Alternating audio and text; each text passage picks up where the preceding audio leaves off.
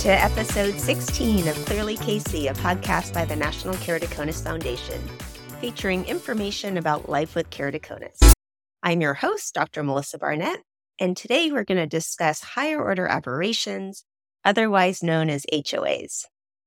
Dr. Sindt is professor of clinical ophthalmology at the University of Iowa and director of clinical research for Oculus. She's married to a fellow optometrist, Dr. Stephen Sindt, and has four kids and a cat. Now, Chris is absolutely amazing. For those of you who don't know her, you should. And she has just great insights and is moving everything forward and has been moving everything forward for many years. So it's a real special treat to have Chris on the Clearly KC podcast. Welcome, Chris. Thank you. Welcome. Thank you. I'm happy to be here. Great. So let's talk about HOAs today. Please explain what HOAs are and why they are important. I tell my patients there are lower order optics and then there are higher order optics. And what we mean by that is lower order optics are what we've corrected for hundreds of years. That's what we can correct in glasses, contact lenses. Lower order optics is the math that I know how to do. It is the math that I know how to teach it is the math that I can do on paper. Now, higher order optics is very complex math. This is where you have to do sines and cosines and all that's very complex math. And, and so it's not things that we have historically been able to correct. Now, higher order optics, though, are something that people with keratoconus suffer from a great deal. These are the optics that can't be corrected in their current glasses or contact lenses. So when you look at headlights and you get the, you know, you know the, the spread of light that comes out from the headlight, or you can't really read the TV monitor, you know, the letters on the bottom of the TV because the words all kind of mush together. That is higher order optics. And I've been in this business almost 30 years. And higher order optics are one of those things we've been aware of all this time. We know that light bends in the eye that we cannot correct with traditional math. And so these higher order optics, when patients say, I see halos, I see flare, historically, we've always just kind of looked at the patient and went, Yeah, I know, there's nothing I can do. This is as good as you can get. Patients that wanted more or better vision, we'd say, Well, you can have a corneal transplant. Can't guarantee that you're still not going to have halos and flare, but we can try. These are the options that we had to us. But the exciting thing is, we now can correct some of these higher order optics. And so it's something that I have spent probably the last two to three years of my life trying to figure out how do we take the measurements, because we have these instruments that can measure them now. How do we take the measurements and put them on a lens? And it's, it's very exciting, Dr. Barnett, because we just have all these options and we're still in the infancy of understanding it. But I really think in five, ten years, we will have much better control and these higher order optics are going to become more standard on contact lenses. Yes. And I understand that you're actually using HOAs and incorporating them into scleral lenses. How do you speak to your patients about this option? When I talk to my patients, first of all, I want to make sure they're bothered by it, right? I want to make sure that I'm actually going to move forward. As strange as this sounds, sometimes some of these higher order optics are useful, right? And let me give you an example. Oftentimes, patients with keratoconus will say, no, I don't really use my bifocals that much, or no, I don't really. Yeah, I don't really need to put on reading glasses, or they're 50 and they're like, no, I'm good. And I want to make sure we understand that you always have to give something to get something, really. And that's kind of universal for life, right?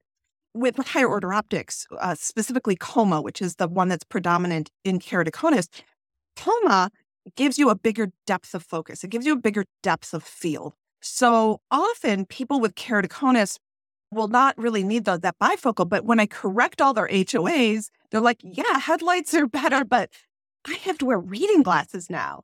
As I learn, that's a conversation that's better to have at the beginning than at the end because sometimes now I tell patients, you're going to have to wear reading glasses. And they're like, yeah, I'm good. I'm good. I don't need to do that. And so we're learning as we go along. We're learning as we go along.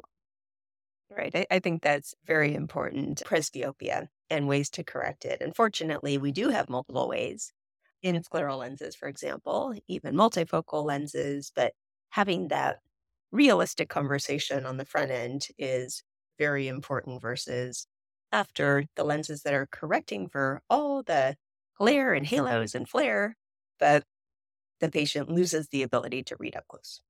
Right. I find that the best person to correct the HOAs on is not the person who doesn't care, who thinks they're fine, also not the person who complains bitterly of the HOAs. There's a sweet spot in there for correcting patients' HOAs, and that really is the patient who notices it but doesn't hyper focus on it because we can't correct them all. I, I, can't correct them all, I consistently can correct 65 to 85% of the HOAs. So there's always going to be a little bit of residual higher orders. And that's because we're human and humans are squishy and our system changes and our tear film changes and our cataracts change and our pupil changes sizes.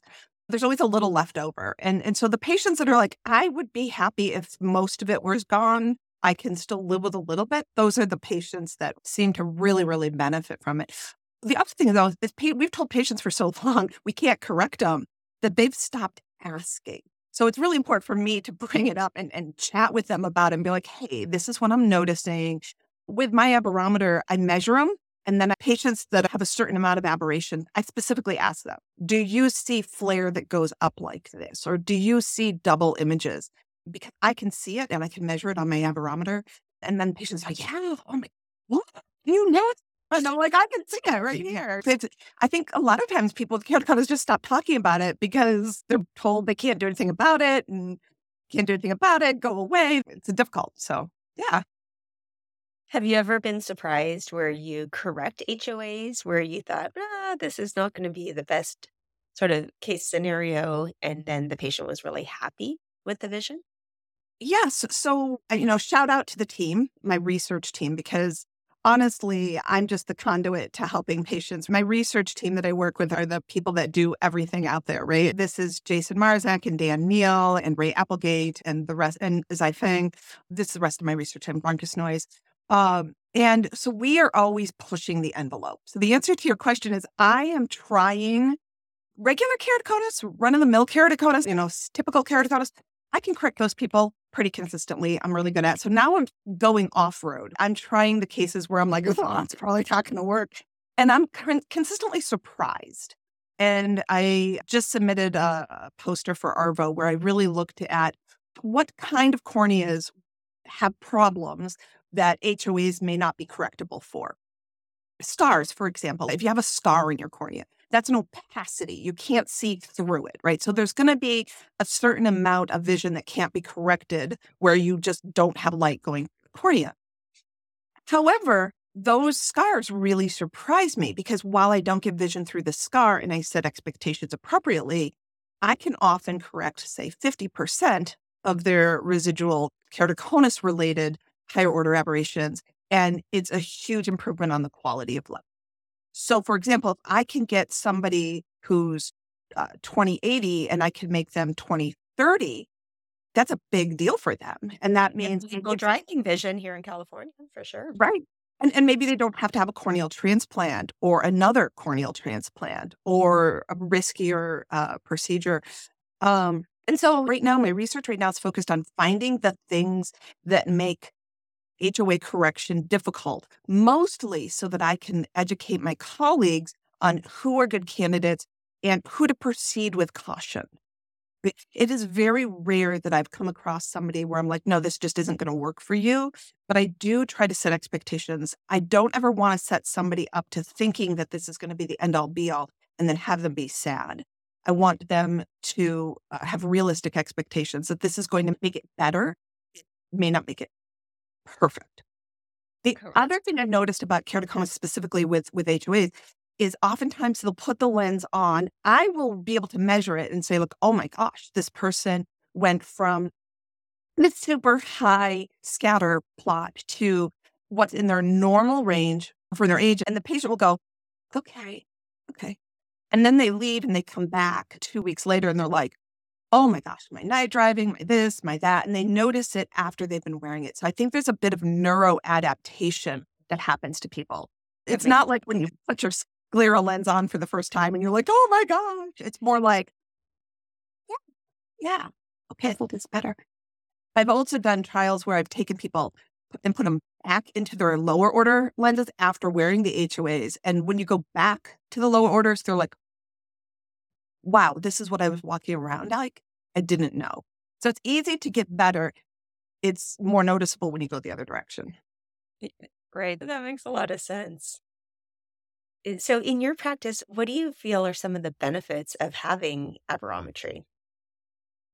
Well, I like to scan all of my patients when they come in. I just like to get a baseline so that I have an objective Mm-hmm. way of being able to talk to the patient and bring up these aberrations in their life. So for me, having mm-hmm. aberrometry in my practice, it does a couple of things. One is we can do what we call a dynamic refraction because in people with keratoconus, uh, just if I'm trying to get them glasses, for example, they have these clusters of points. So somebody with keratoconus has maybe has like thousand focal points in their eye, but they're going to be in clusters. So they might have three or four clusters of focal points in their eyes. So they may be a minus 14 or a minus eight or a minus two and see as good with any of those prescriptions. So with, with, uh, aberrometry, it lets me sort of try out some of these different focal points in their eye and get them a pair of glasses. It may not be perfect, but something that they can put on and get around the house, and brush their teeth, maybe drive if they need to, things like that, depending on their prescription but really lets me help them in a greater way. But it also lets me go, well, how much of this is cataract versus keratoconus? Because our patients, we all get older and cataracts develop in people. And so there have been patients where I've been saying, you know what, I think if we get your cataract out, you will see better. Right? But the cataract surgeons are looking for guidance as well. It's not just what's your corneal shape and your axial eye length. With the advent of scleral lenses, I can put cylinder in them, right? So I'll say, yeah, put the toricity in the implant in the eye. This is what we're expecting we're going to see.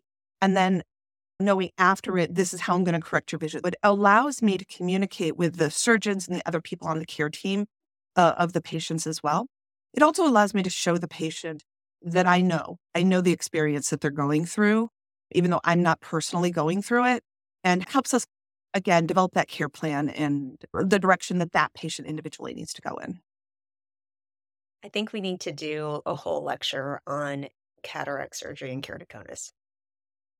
That would be, that would be great. there are lots of questions. There's some studies out there, but I get questions constantly that I answer. But I think we should do a case based lecture. So let's do that in the future. That would be fantastic. And I have to say, over the 30 years that I've been in practice, the way I approach it has been very different.